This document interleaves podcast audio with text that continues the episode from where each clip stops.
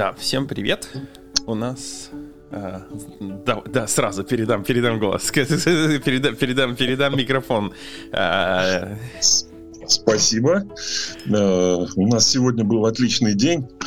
Желаю всем такого же прекрасного зимнего и солнечного дня. Надеюсь, таким, таким он и будет. Всех приветствую. А день хороший был просто из-за погоды или еще почему? Ну, сегодня не такая сильная нагрузка была, хотя было. Поэтому это одна составляющая. И вторая, э, действительно, говорят, у природы нет плохой погоды, но сегодня было отлично. Солнышко и снег — это всегда хорошее сочетание. Понятно, понятно. Ну, для тех, кто в будущем, а нас тут будут слушать по факту в будущем, сегодня э, январь 23. Вот, январь 23 был хорошим днем. А, а кстати, а я-то в прошлом, у меня он только начинается, так что я теперь по понимаю, знаю, что в будущем все хорошо, что под вечер все будет отлично. это, это главное. А, да, у нас... Э, за последние полгода э, было записано э, этим подкастом много разных тем, или даже год, я уже не помню, но вышли две темы, которые постоянно вызывают ажиотаж — и одна тема, на самом деле, э, не, не то чтобы тема, а один э, ажиотаж вызывает просто наши спецвыпуски. Когда, когда, когда мы с вами записываемся, людям, похоже, очень нравится. А вторая тема, которая вызывала не меньше э, случаев, но я их, к сожалению, э, расшарить не мог, а, в отличие от последних комментариев, это, конечно, тема про э, мужские права и все, все проблемы там. А вот эти две темы, наверное, вызывали больше всего откликов от э, слушателей, в том плане, что люди приходили, чего-то чего говорили. И э, я предлагаю начать с того, что закрыть одну тему по инвестированию, которую мы начали в прошлый раз, а потом поговорить об оружии, оружейной теме. Вот. А, я не знаю, как пойдет. Я только маленький комментарий приготовил, но нас-то может понести, так что мы вам, слушатели, не обещаем, что мы до оружия дойдем. А может и дойдем. Может быть, через 5 минут уже про оружие начнем говорить. Вот как-то так предлагаю начать. Есть возражения, предложения? У меня нет. Хорошо. Я хотел продолжить одну, одну из вещей, на которых мы закончили в прошлый раз. Напомню, мы когда обсуждали низкоуровневые события, то там прозвучала э, оценка вероятности на примере кидания монетки. Вот э, действительно, когда кидаешь монетку, независимо от того, э, сколько раз подряд выпадал, выпадал орел, даже если он тысячу раз подряд выпал, то следующая вероятность выпасть орла 50%, потому что эти события не связаны. И я, рефлексируя, понял, где я ошибся в рассказывании своей позиции. А, Все, опять же, упирается в те же непропорционально большие следствия низко, низковероятных событий. Дело в том, что если мы говорим, что все события в этом мире а, имеют одинаковое влияние, то само собой уместно оценивать вероятность вот э, с такого ракурса. Я кидаю монетку, у меня исход плюс-минус доллар, и мне все равно, даже если 100 тысяч решек до этого было, то э, моя вероятность выиграть доллар 50%. А, но на самом деле э, математика немножко меняется, не в том плане, что математика меняется, а угол, с которого нужно применять, меняется. Если мы вводим диспропорционально большие, э, большое влияние. Сейчас, я сейчас поясню. Если у нас одно из событий, давай вот возьмем опять монетку, э, имеет непропорционально большое негативное влияние, что я имею в виду? Предположим, решка а мы проиграем миллион долларов, а Орел мы выиграем один доллар. Вот, вот такие условия, скажем так. А, то нас уже не интересует вероятность выкинуть э, злополучную сторону монетки при следующем кидании. Нас уже интересует, какова вероятность, что за тысячу бросков хотя бы один раз произойдет негативное событие. Диспропорционально большое влияние уже не позволяет нам смотреть на это как не связанные события, потому что вот это диспропорционально большой хвост, он убивает все выигрыши прошлых событий. Соответственно, с точки зрения выигрыша эти события связаны, и статистически уже нужно анализировать ответ именно на тот вопрос, который я сказал. С тысячи бросков, которые я планирую какова вероятность, что хотя бы один будет. И вот это то, где, а, где вот когда все говорят насчет 50%, это, это то, как люди пытаются э, скрыть тот настоящий вопрос, который нужно задавать. И э, вот этот настоящий вопрос в случае диспропорциональности, он показывает, что, э, что вероятность негативного события намного больше, чем мы думаем. Потому что, понятное дело, если спросить вопрос, э, возвращаясь уже к примеру инвестирования, какова вероятность, что упадет метеорит, он будет маленький. А если задаться вопросом, что э, я планирую совершать сделки в течение 10 лет э, каждую неделю или каждый день, сделки по дню, а, эти сделки высоконадежные, но если я действительно планирую заниматься инвестированием 10 лет, то вопрос нужно ставить, какова вероятность, что за 10 лет не произойдет событие, которое сведет на нет всю работу остальных, остальных годов.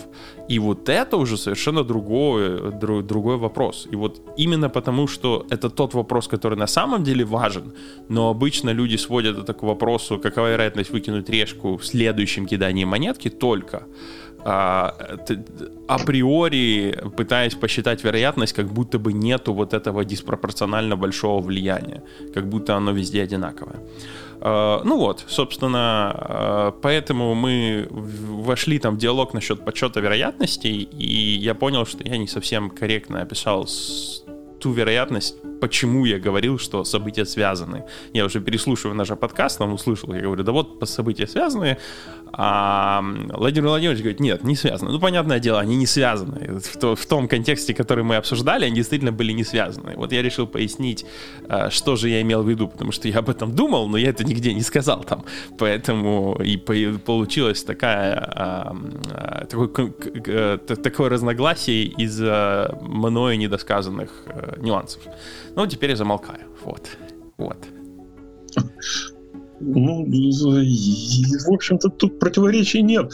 Э, тут рисуются просто разные ситуации. Конечно, если э, мы говорим о событии, которое э, маловероятно, но все-таки может быть. Тогда действительно может быть целесообразно посмотреть, а что, как насколько часто может возникнуть такая ситуация, которая приведет либо к большому выигрышу, либо к большому проигрышу. И тогда вся, вся э, работа по э, более частым событиям становится э, как бы не столь важной. Но зачастую ведь есть и другая э, ситуация. Э, вот мы говорили о монетке. Орел, решка. Ну, добавь, добавим еще два события. Ребро и зависание в воздухе. Кинули, она зависла. Э, так вот, если мы в виде таких экстремальных событий понимаем ребро, тем более угу. зависание монеты в воздухе, тогда, с моей точки зрения, э, заниматься этим просто не стоит. Э, на примере практическом, орел, решка и монета это несколько абстрактно, на примере практическом, трейдинг. Э, я после нашего разговора немножко попытался разобраться в таких вот экстремальных ситуациях э, в пределах трейдинга. Там есть такое понятие гэпа. Это гэп, когда э, идет разница, большая разница между потребностью и э, и это вызывает резкую смену котировок. То есть большие скачки в котировках возникают, ну, например, на валютных парах. Это когда возникает? Э, биржа закрывается в пятницу 23.00, открывается в 22 часа в воскресенье по европейскому времени. И вот в этот период возможно изменение спроса и предложения на валютные пары. И закрывшись на одной э, концепции дальнейших событий, вы вдруг получаете совершенно другую, с этим скачком, который э, может привести либо к вашей выгоде, либо к вашим потерям. Э, я посмотрел. Э, материал по этому поводу очень много написано. Ну, немного, но есть э, концепции, которые основанные на э, работе с этими гэпами. То есть как раз практически то, о чем вы говорите, что нужно рассчитывать не только на события, которые идут постоянно, но и на маловероятные события. Вот гэп это фактически маловероятное событие. Ну и какой вывод? Вывод там э, есть. Там анализируются разные ситуации, но, опять же, анализ весь по факту. Самый э, четкий вывод, который дает какую-то количественную информацию, это о том, что в случае гэпа возможно изменение тренда. Он, скажем, был на возрастание, после гэпа пойдет вниз. То есть это одна из точек, в которой возможно изменение развития событий. Все остальное, ну, напоминает э, прогнозы по уже давно состоявшимся событиям. И очень четкая мысль э, рано или поздно в таких анализах появляется. Предсказывать э, развитие или работу по гэпам нельзя. Это не касается таких событий, как, ну, скажем, фундаментальный анализ, когда анализируются события, приводящие к каким-то изменениям на бирже. Ну, скажем, война, девальвация каких-то mm-hmm. валют. То есть, если эти события рассматривать, да, тогда гэп предсказуем в какой-то мере. Но если нет таких э, экономикообразующих событий, то гэп непредсказуем. Ну и в этой связи э, единственный вариант, э, с моей точки зрения, по работе с маловероятными, но очень значимыми событиями является э, следующий. Не рассчитывать, что в процессе обычной работы можно строить свою политику на вот таких скачках. Но искать ситуации, в которых такие скачки проявляются реально и отрабатывать э, политику э, своих э, экономических действий в случае таких вот скачков тоже реально. То есть принцип какой? Ищем уже проработанные схемы, при которых можно прогнозировать гэп, развитие этого гэпа вверх-вниз, и в соответствии с этим строим политику. И когда мы находим аналогичную ситуацию, можно считать, что вот здесь появляется возможность управлять этими событиями. Ну, у меня так. Кстати, мне очень понравился пример с монеткой. Он прям настолько классный. Я прям э, вот ваш, ваша интерпретация. Я прям э, жалею, что сам к ней не дошел. Э, мне он нравится, потому что это вот э, пример хрупкости и антихрупкости. Каждый раз, когда вы говорите, что вот надо найти события, которые приведут к скачкам или могут привести, или, сигна... Э, э, или э, дают некоторую информацию о возможности скачки, это мы двигаемся в зону хрупкости. И что я имею в виду под, под этим? Давайте опять вернемся к, вот, к монетке. Это, это очень классный пример. Мне он так теперь нравится. Если нас кто-то слушает, и вы готовы со мной поспорить на таких условиях, вы будете кидать монетку не менее 20 тысяч раз, я получу 2 миллиона долларов, э, если хоть раз она не упадет на одну из сторон. И э, мне как, почему она не упадет все равно. И я даже очень быстро проверил, есть уже статистика почитанная, что э, монетка падает на сторону, на ребро, один из шести тысяч раз. То есть мне 20 тысяч раз хватит на самом деле, потому что это одно из вероятностей. Э, я, э, как тот человек, который строит в результате антихрупкую ставку, мне все равно, какая из низкоуровневых вероятностей сработает. Если за 20 тысяч бросков у вас э, в квартире попугайчик, который перехватит в полете, меня это тоже устроит. Поэтому на самом деле вероятность не одна шеститысячная, как я сейчас сказал, а на самом деле выше. А, и, но при этом я отыграю все, что я буду давать, если я буду давать по доллару. Поэтому, если кто слушает и согласен принять ставку, с радостью, вот с радостью вас, вам буду давать по доллару. Ставка нечеткая. А, Ставка нечеткая. Да-да-да, я даю по доллару, когда монетка падает на орел или решку. Вы мне даете, э, давайте, 20 миллионов долларов, если это условие не срабатывает, и минимум, минимум кидать 20 тысяч раз. А, физические условия, какая монетка и все остальное мы с вами обговорим уже, уже, уже по делу.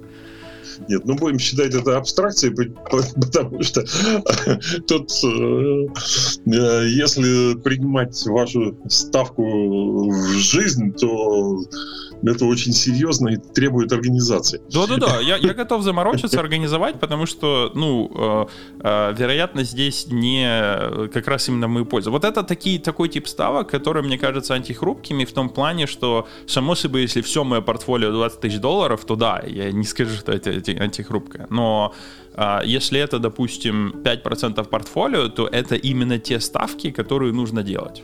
Вот, все портфолио должно быть в, в чем-нибудь, что защищено, а вот 5% должны идти на ровно такие. При этом вот если бы в реальной жизни у меня была возможность сделать такую ставку, которую я писал, вот с такими условиями, я бы ее, не задумываясь, сделал. Э, ну, само собой, при возможности описать физические условия, потому что это как нельзя близко к антихрупкости, потому что другая сторона э, находится в хрупком, в, хру, в хрупком состоянии, что имею под этим. Другая сторона делает ставку на то, что модель мира, которую эта сторона описывает, надежна. Я делаю ставку на то, что модель мира, которую другая сторона описывает, ненадежна. И выставляя временной горизонт, за который эта модель мира провалится. Все, это все, что мне надо, на самом деле. Я бы не ставил таких вопросов, надежная и ненадежная модель. А, хотя можно и так, но подходить к этому нужно. Когда вы сказали, что 20 тысяч раз, и вас устраивает где-то порядка 6 тысяч, вы считаете, что есть вероятность того, что э, будет выигрыш э, по маловероятному событию, то Э, здесь как раз работает какой принцип? Вы оценили ситуацию, вы увидели, что возможно, э, возможно работа на маловероятном событии. Uh-huh. Вы оценили, в каком случае она возможна. Я ну, в общем-то, та же ситуация, та же позиция и у меня. Когда я говорю, что если мы находим э, любые условия, при которых маловероятные события становятся значимыми, то это вполне нормально и надо использовать это. Ну, это одна из таких ситуаций. То есть мы фактически э, одну позицию занимаем, но, может быть, подходы с разных сторон к этому. Да, если мы увидели э, где-то возможность прогноза маловероятного события, можно оценить, в, каком, в какой ситуации целесообразно заниматься этим вопросом. Вот где у нас концептуальная разница. Вот в этой фразе. Вы увидели вероятность прогноза маловероятного события. Моя позиция в том, что их спрогнозировать невозможно, и э, нужно делать ставку на то, что оно э, произойдет. Даже если а нет... это разве не прогноз? Конечно, но прогноз, э, э, прогноз имеется в виду в чем... Если это считать прогнозом, я 100% согласен, в таком случае мы даже на одной ступеньке. Что я имел в виду? Предположим, у меня нет информации о том, что монетка пойдет на ребро 1 к 6 тысячам. Я сейчас быстро погуглил, и вот есть она, но предположим, этого нет. Предположим, что э, моя моя собственная, я пытаюсь быстро перевести в голове, ментальная, мои собственные ментальные возможности не позволяют мне даже выдумать другую ситуацию, кроме орела и решка. Вот, предположим, я человек с ограниченным образом мышления, скажем так. И моя философия инвестирования говорит, что все равно даже в этом случае ты понятия не имеешь, вот модель на бумаге железобетонная, орел или решка, все все равно нужно делать ставку, которая гласит, что вы, случится за 10 лет произойдет что-то другое. Если это считать прогнозом, то да, само собой. В таком случае мы на одной позиции. Моя а, потому что моя главная, глав, э, э, э, главная мысль, что нужно строить портфолио таким образом, чтобы если низкоуровневое событие не случилось, вы потеряли небольшую часть портфолио, если оно случилось, вы выиграли очень много и не пытаться прогнозировать вероятность этих низковероятных событиях и не пытаться думать, какое из них наступит, делать ставку на то, что оно наступит. Если это считать прогнозом, то да, тогда мы на одной и той же стороне. Но на те ставки, которые я в своей жизни делал, если меня спросить, а какое именно событие ты ожидаешь, я понятия не имею. Я даже скажу, что если вы хотите узнать, э, как оно будет, скорее всего, его не произойдет. И даже я пишу, почему я думаю, что его не произойдет. А, потому что нет ни одного сигнала, что хоть что-то в эту сторону должно случиться. Вообще ни одного. Тем не менее, у меня там есть опциончики, которые ждут своего времени. Потому что... Именно потому, что у меня нет ни одного сигнала, что это должно случиться, и вообще, в принципе, ни одного здравого объяснения, почему это должно произойти. Э, это означает, что если оно случится, то там выигрыш будет довольно-таки большой. Не случится, ну бог с ним, копеечка небольшая. Эти опционы, они по своей сути очень часто очень дешевые, потому что в них никто не верит. Если посмотреть, например, сейчас какой-нибудь Facebook котируется по 200 долларов за акцию, если посмотреть опцион, который рассчитан на то, что Facebook будет 10 долларов за акцию, он стоит копейки ну, нет вообще никакого минуса выдержать там годика 3-4 под рукой. А, вот. Ну, и еще там парочку таких же. А, при этом ничего, вообще никаких вещей не указывает на то, что это возможно в, в радиусе 3-4 лет. Но если это случится, можно обогатиться. А, вот. Как-то так. Как-то так. Вы только что довольно-таки подробно описали модель и говорите, что это как, вроде как э, противоречит логике. Ну ладно, это уже разные интерпретации одного и того же, с моей ну точки ну, да. зрения. Хорошо, мне добавить нечего по этой теме. Да, тогда можно, можно закрывать ее. Мы еще будем возвращаться, потому что вопросов разных отдельно более точечных очень много на самом деле. А, и, но да, эту часть мы закрыли, и теперь, теперь к оружию, ко второй интересной теме. А, а, мы ее в подкасте на самом деле поднимали очень много, очень часто, и и эта тема неоднозначна, и на самом деле тема оружия — это набор тем. Там тем очень много, огромное число под тем, которые нужно, нужно рассматривать. Я думаю, вот с какой конкретно темы начать. И Наверное, с э, основного посыла, ради чего оружие было, было разрешено. Изначально, собственно, оружие это э, конкретно в Штатах, поправка, которая гарантирует э, оружие, оно было задумано с нескольких, с нескольких направлений. Направление номер один — это банальная само, самооборона. Это первая классическая вещь, потому что в свободной стране а, государство может предоставлять тебе систему безопасности, но опять же в свободной стране человек должен решать, хватает ли этой системы безопасности и нет. И никто другой не имеет права ему сказать, что ты надежно защищен, поэтому у тебя не должно быть возможности улучшать свою систему безопасности. Это первое. Второе, это для того, чтобы никогда не было такой ситуации, когда государство и э, выдвинутые представители народа единственные, у кого есть доступ к вооруженным формированиям. А, потому что вот если, если хоть одну вещь я а, извлек из наблюдая разные системы, государственных систем, так это то, что а, ни одна из государственных систем не должна предполагать, что у руля честные люди всегда вопрос о том, насколько система защищена от, э, от э, уродов, которые попадают к власти, а они будут попадать. Вот, вот как только система Э, становится такой, что одной из задачей там определиться с тем, что у руля всегда честные честные люди, это, это все, это начало конца. И в данном случае э, массовое наличие оружия у людей это еще один механизм обеспечения защиты в таком случае. Ну, строго говоря, вот э, мы сейчас видели много разных протестов, и на части протестов люди вышли, вышли с оружием. А, это строго говоря, вот Трамп вы, вывел огромную, огромную толпу людей с оружием.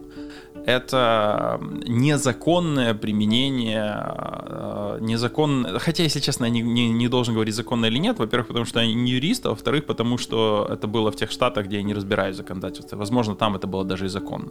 Но, тем не менее, люди пришли, пришли и вышли на протесты с оружием. И идея как раз вот, да, в том, что протестовать э, в случае, если, если правительство совсем съехало с катушек, э, можно уже разными способами. А, ну вот, в противовес этого много чего говорят, много чего думают, но я, наверное, остановлюсь на вот, вот такой поверхностной, э, поверхностном обозначении темы, потому что интересно узнать мнение соведущего по, по теме. Я как понимаю, вопрос касается свободы э, распространения оружия с, э, в первую очередь, да? Да, да, свободное... Право на ношение оружия, право на его использование, не применение, а ну ладно, ношение. Мне представляется, я тоже думал, естественно, на эти темы. Э, у меня подход имеет два уровня. Ну, уровень такой личностный, э, касающийся каждого из тех, кто думает, нужно ему оружие или не нужно. Он сводится к чему? в обществе, по крайней мере у нас в Украине и, думаю, в других местах где государство запретило применение оружия, наблюдается картина следующая. Кто имеет право носить оружие? Ну, э, силовики. Э, те, кому оружие необходимо по профессиональным данным. Ну, например, охотники. Вторая группа э, это те, кто ну, криминальные группировки. Кто и не собирается даже в случае разрешения ношения оружия, он не будет его фиксировать, а будет все равно э, добывать его нелегально. Туда же к криминальным группировкам бросаем ту часть людей, потому что вот в странах, где запрещено э, личное оружие, они все равно становятся, попадают в криминальную зону. Люди которые ну, имеют определенную страсть к оружию, они, может быть, социально не опасны, но они все-таки имеют оружие нелегально. Ну, например, любители э, рыться в местах, где проходили бои, где э, находят старое оружие. Кто-то э, точит свои пистолеты, э, достигая какого-то совершенства, ну и так далее. То есть вот это две группы. Но есть еще и третья. Э, она была в Советском Союзе, в постсоветских странах и в Украине. Это наградное оружие. Если в свое время наградное оружие, еще до огнестрельного, наверное, даже, появилось как э, оружие, которым отмечали только военных, то сейчас это система вооружения своих людей, э, приближенных э, к власти, и э, каких-то элит, ну, например, политических. То есть небольшой круг людей, который допущен до этого оружия. Поэтому вопрос, можно решать положительно ношение оружия или нельзя, относится к группе лиц, которые не попадают в эти три группировки. Логично, mm-hmm. да?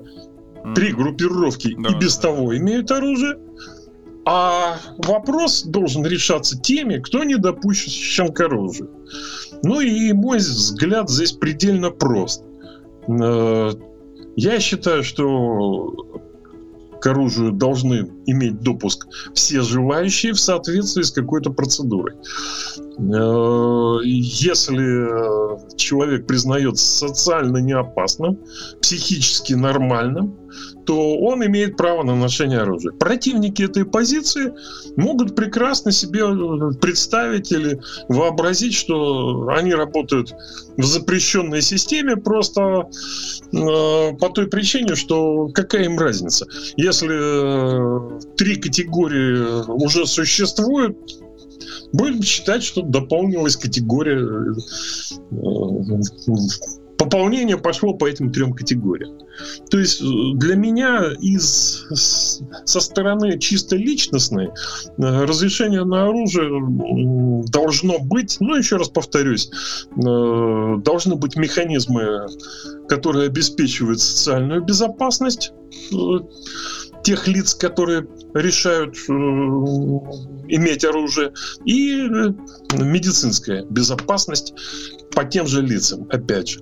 Вторая сторона – это э, сторона с более верхнего уровня. Нормально или ненормально ношение оружия в государстве должно решаться не, все-таки не личностным образом, потому что, опять же, сколько лиц будут э, принимать решения, столько разных взглядов может быть. Э, поэтому Э, желателен критерий более высокого уровня. А более высокого уровня критерий определяется следующим образом. Если взять шкалу государства от демократии до тоталитарного режима, то отношение к оружию будет определяться именно этими вещами. Если действительно в государстве существует демократия, оружие будет разрешено. Почему? Если власть принадлежит широким массам, и эти массы вооружены, то никакой угрозы для власти они не составляют. Штаты как раз это и продемонстрировали. Даже вооруженные люди его не опустили. Даже в таком жестком инциденте э, оружие ну, естественно, там нарушение законов, многого, много из того, чего хотелось бы избежать, и хотелось бы, чтобы этого не было. Тем не менее, наличие оружия здесь не привело э, к каким-то плохим негативным последствиям. И в то же время тоталитарный режим ну, тем и отличается, что это власть верхней группировки. И если конфликт верхней группировки с реальным с реальными интересами основной массы людей, то здесь наличие оружия будет пресекаться как угодно. Может быть разрешение на ношение оружия, может что угодно быть, но реально его получать будет нельзя. Это хороший индикатор э, взаимодействия э, государства, управленческой части государства и носителей власти, народа в государстве. Я считаю, признак ношения оружия – это признак демократии. Разрешение на ношение, даже не ношение, а признак наличия гражданского оружия. Термин гражданского оружия предполагает наличие э, оружия у широких э, масс граждан. Ну, для монархических систем там немножко по-другому, а в республиках гражданское оружие разрешение на гражданское оружие. Поэтому, ну, сам я, естественно, сторонник э, разрешения э, ношения оружия и его наличия у широких масс с жесткой процедурой контроля допуска к оружию только социально безопасных лиц и э, по медицинским параметрам. Причем, с моей точки зрения, основные дебаты должны идти вот на этих процедурах и э, процедурах другого уровня, скажем, э, ситуация э, с оружием должна рассматриваться не только в нормальной, в нормальной среде, но и в других. Ну, например, в Штатах последние события, экстремальные события, чрезвычайные ситуации. Подождите, давайте еще. Давайте там, там много, столько было, о чем хотелось бы прокомментировать. Хорошо, Мы... это последнее. А, хорошо. Э, я к тому, что когда пишутся законы, очень часто пишутся они для узкого применения, ну, например, для нормальной жизни. Так вот, э, законодательство по оружию должно предполагать полную группу событий. Нормальная жизнь, экстремальная жизнь и ликвидация последней, последствий экстремальной ситуации.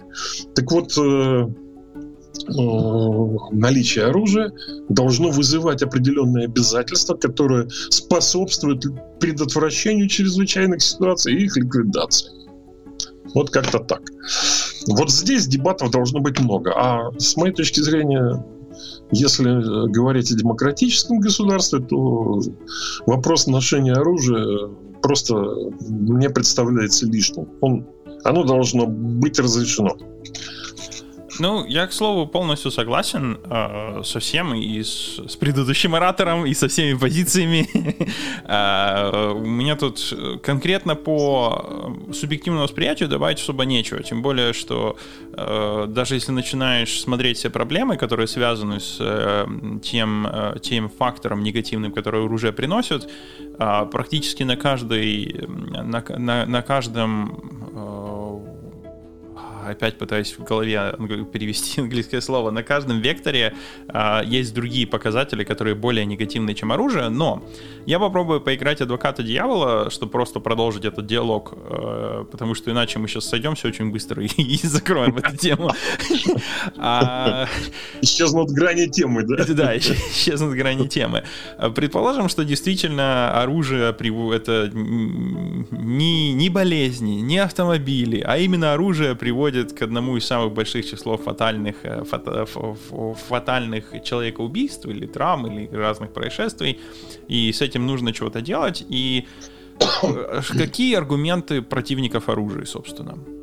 Аргумент номер один. Э, практически все вот действительно практически все, кто устраивал масс-шутинги в Штатах или шутинги по людям, они пройдут практически любой тест, потому что они на самом деле абсолютно вменяемые люди, которые, которые по тем или иным причинам решили это сделать. А, и это нужно признать, потому что не признавать это будет так же печально, как э, э, как, э, в общем-то, просто не делать вообще никаких тестов. А, и это первое. То есть на сегодняшний день не существует таких методик, которые бы сказали, на которые бы можно было легко проверить на прошлом, потому что благо этих людей живых много, ну благо в том плане, что на них можно проверять разные, разные тестирования, разные методики. И в общем все практически, что сейчас обсуждается в Конгрессе в плане ужесточения доступа, все те люди, вот, которые э, были замешаны в разного рода убийствах, они все равно будут получать это оружие, и вот, особенно про масс-шутинги. А второе это то, что э, очень много фатальных жертв происходит из-за конфликтов и из-за э, действий в пылу, где наличие оружия приводит к фатальным последствиям. Э, практически любая другая ситуация могла бы избежать фатальных последствий, а вот именно наличие оружия э, очень часто эскалирует. Само собой, туда там добавляется неправильное хранение оружия э, и так далее. Это в купе, это не одна проблема, но когда у тебя массовое наличие оружия, то у тебя будут случаи, где люди игнорируют 15 правил и что-то подобное случается. И ну и, соответственно, там, где просто банально не было бы никакого, никакого печального последствия, оно, наступает. Таких случаев очень-очень много. Э, третье, которое приводят часто в пример, это то, что применение оружия с целью самообороны очень часто приводит к существенно выше э, наказаниям для другой стороны, чем, чем то, то, того человек заслуживал. Ну, что я имею в виду?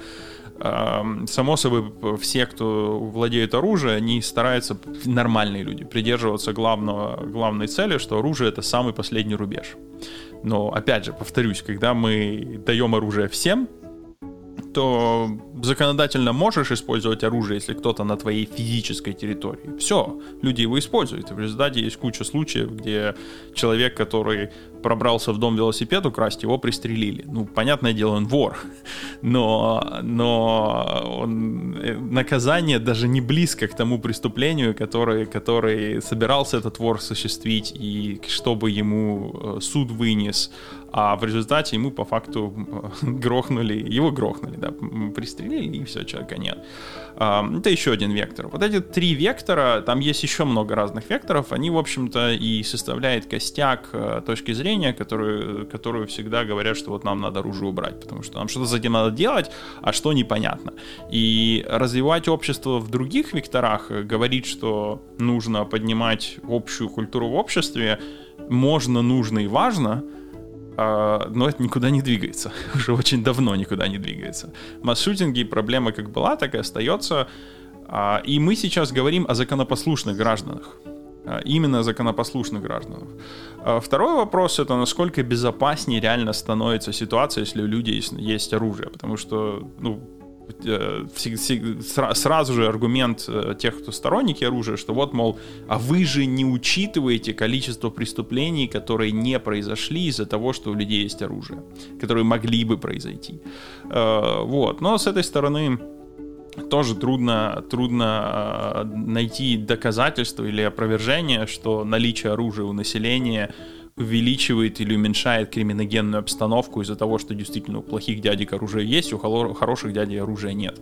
Наблюдение за странами, за разными странами, где разное законодательство, где можно оружие, где нельзя оружие, не сильно показывает хоть какую-либо корреляцию между тем, есть ли оружие у населения, насколько там э, количество э, убийств именно вот э, с, в случае перестрелок, где у одной стороны нелегальное оружие, а другой стороны мирные жители. Прям практически вообще нет корреляции. Это тоже слабый довод, потому что количество стран настолько мало, а, с точки зрения статистики, что э, корреляция может быть, просто у нас все равно нет нужного количества стран, у которого э, отняли оружие, а раньше оно было, у которого наоборот не было оружия, дали, страны, у которых никогда не было оружия, страны, у которых граждан всегда было оружие, и по посмотреть за взаимодействие. Короче говоря, дискутировать о, о влияние оружия очень трудно из-за этого, а вот эти три вектора, которые я обозначил, они реальные.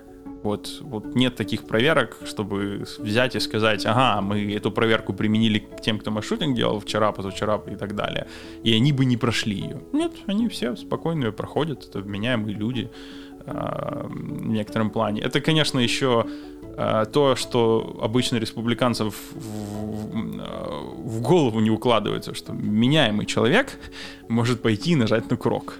А такое происходит. И э, из-за того, что очень много людей не хотят это признавать, они уповают на то, что значит бэкграунд-чеки проверки работают. Они на самом деле, а вот это все, это неправда.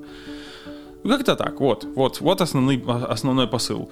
Э, он есть, и, э, честно говоря, повторюсь, я согласен с всем, что Владимир Владимирович сказал, потому что, с моей точки зрения, то, ради чего оружие у населения, вот это право, оно а, но оно не бесплатно. И это в некотором, в некотором плане э, плата, которую, над которой нужно работать, но нужно работать по-другому. Это как э, с алкоголем. А, есть плата за алкоголь, люди спиваются, люди умирают от, от этого. И нужно с этим бороться, но не путем запрещения алкоголя. Потому что это приведет к другим совершенно более печальным последствиям. Ну вот как-то так, как-то так. Вот основные аргументы противников оружия. Ну, как-то э, их привели и тут же разбивали. Вот смотрите, еще несколько штрихов э, в дополнение позиции. Э, гражданское оружие. Это не только огнестрельное оружие, но туда же входят и холодное оружие. Не входят, по-моему, ну, скажем, а, э, ножи из кулинарного дела, там для разделочные тесаки э, очень довольно-таки эффективные. Э, тем не менее, мы же не запрещаем ни холодное оружие. Холодное, пожалуйста, ты можешь иметь. Опять же, не, забер... не запрещают хирургам использовать скальпели, поварам разделочные ножи. Вчера э, у нас э, по, через, по телевидению, освещающие чрезвычайные события, передавали э, рассказ о человеке, который очень сильно порезал своего отца. Там и губы, и нос, и уши отрезал, и не только. Показывали его задержание. У него в доме стояло ну, три растяжки показали. А, возможно, их там было больше, там было сказано, что множество растяжек, причем приводятся в дистанционном режиме. А, у нас были теракты и в Харькове, и в Киеве. При этом у нас запрет на применение оружия. Я к тому э, говорю, что на сегодняшний день оружие холодное в принципе разрешено, и э, оно есть э, и применяется в соответствии с определенными правилами.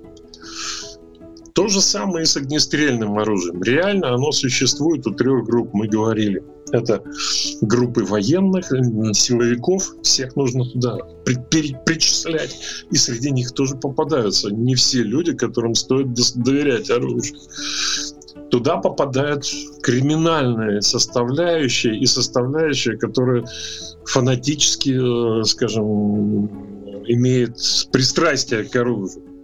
Это тоже вооруженная составляющая, вооруженные люди. Туда попадают те, кто получает наградное оружие. И, э, мягко говоря, сегодня наградные, если раньше были только военные, то сегодня такое оружие может быть практически у любого. Вопрос возникает тогда, о каком запрете мы говорим? Для кого запрет? Его не существует де-факто. Это, это просто круг лиц, которые допущены к оружию. По факту бандиты, по факту допущены э, те, кто профессионально связан с оружием, и по факту элита, политики элита. Ну, пусть не все, но многие из них. Тогда вопрос касается остальной составляющей. И вопрос разрешения оружия носит только одну сторону. Расширение групп, имеющих право на ношение оружия. Когда, имеется, когда говорится о том, что всем разрешено, должно быть разрешено оружие, это же не имеется в виду, что, скажем, мальчишка, который э, считает, насмотрелся мультфильмов, в котором по автоматной очереди человека всаживают, а тот только почешет то место, куда эти патроны влетели. То есть не с искаженной психикой. Э, да, системы несовершенны, и сбои, конечно, будут, но по факту оружие разрешено. Э, тут уже никуда не деться. И запрещать какой-то категории нужно знать почему. Вот э, с моей точки зрения э, запрет на оружие может быть объяснен только одним образом. Управление государством не доверяет своим гражданам. Только это. Другого не вижу. Вот эти рассказы о том, что оружие убивают, да, убивают. Ну, убивают и ножами. Мы ножи не запрещаем.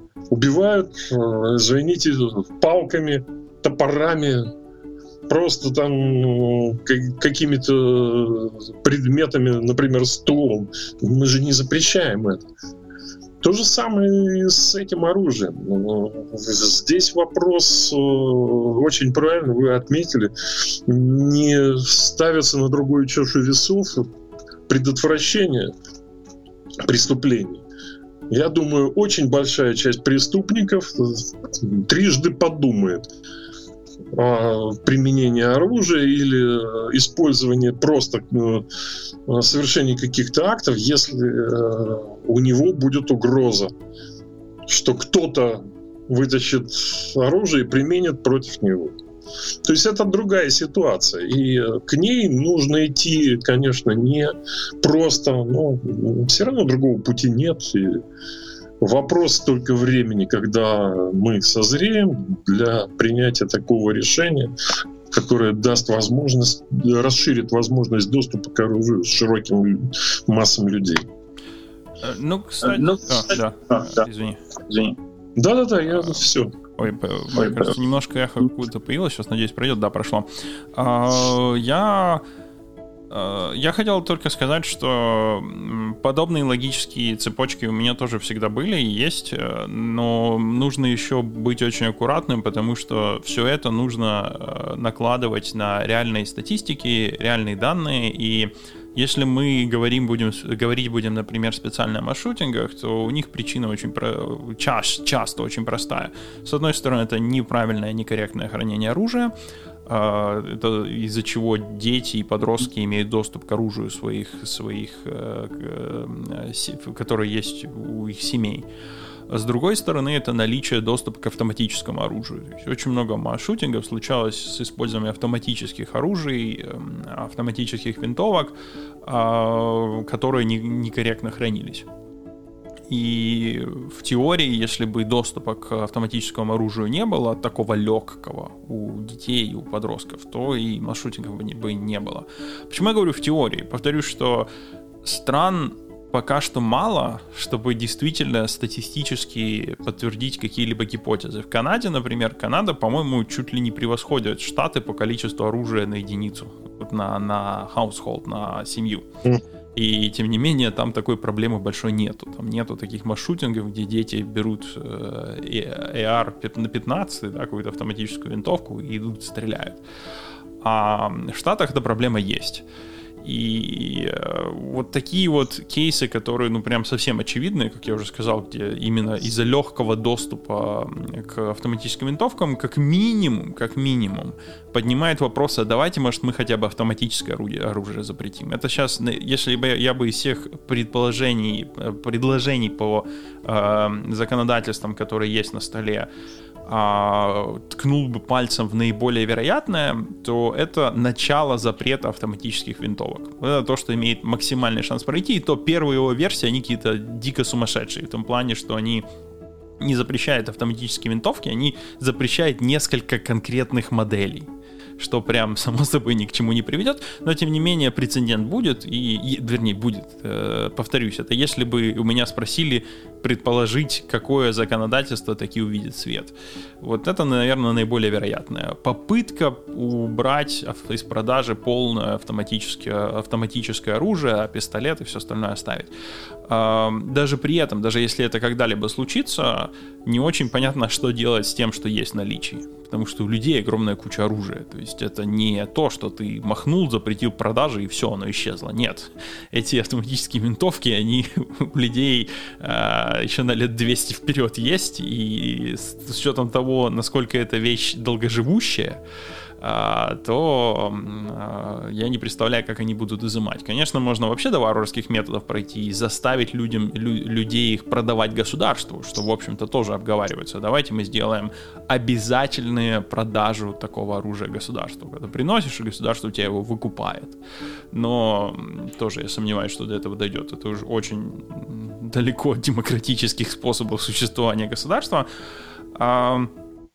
Э, ну вот как-то так, как-то так. Э, то есть тут не все такие, знаешь, как это, радикальные, радикальные стороны. Вот или вообще все забрать, или вообще все не забрать, а скорее где-то середина. Как обычно в демократических вариантах и бывает. С одной стороны есть э, яркие приверженцы, все должно быть у всех. Второй, с другой стороны есть яркие приверженцы, вообще оружия не должно быть. А в жизни мы придем к какой-то серединке через лет 10, где наверняка... А, да, второе законодательство, которое, кстати, вероятно произойдет, это ужесточение э, проверок. Ну вот, как вы говорите, ужесточить проверки. Есть несколько предложений.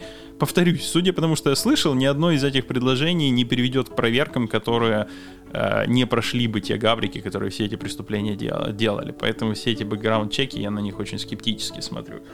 Uh, ну уж тем более, что куча маршрутингов было сделано детьми тех, кто покупал оружие, а не ими самими, что вообще, в принципе, сводит на нет эти проверки. Вот как-то так, как-то так. Uh, и и не очень, не очень понятно, что с, что с этим делать. Да, и, э, кстати, у нас, э, давайте, я передам вам микрофон, и давайте, это будет последняя ремарка на сегодня, минут пять, и надо Хорошо. будет понемножко закругляться. Хорошо, постараюсь.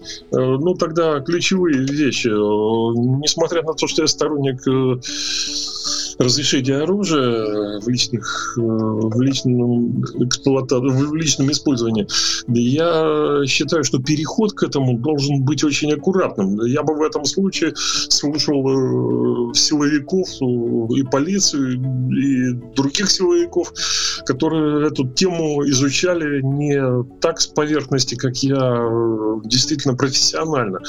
Здесь нужно умно и аккуратно.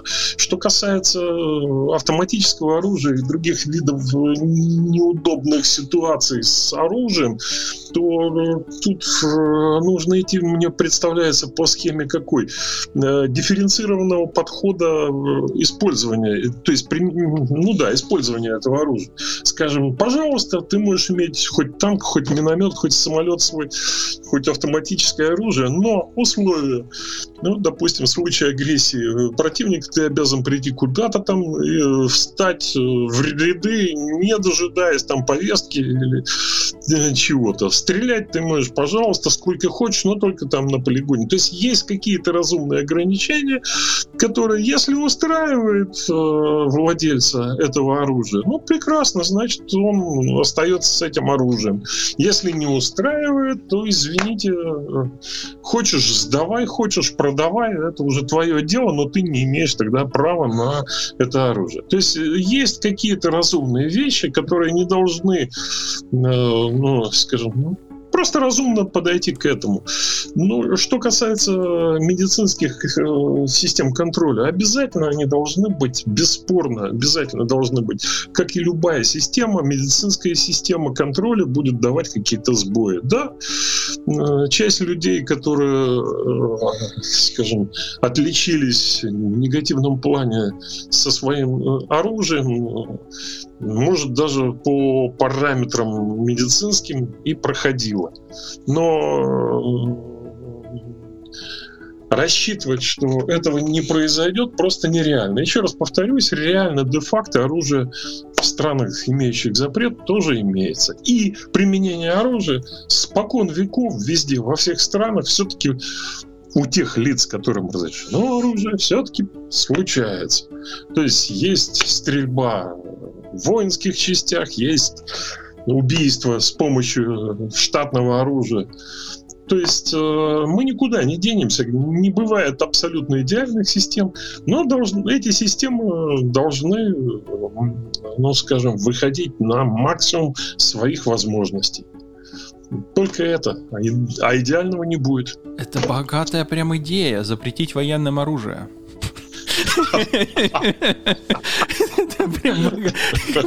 Там же действительно в частях иногда разное, происходит, так что все, надо, надо отобрать. Да, хороший аргумент, хороший. Сейчас нас кто-то послушает и, и таки заведется этой идеей. Ну, я представляю и второй вариант. Э, проверить политиков по медицинским параметрам. Они На допуск. Поводу этого.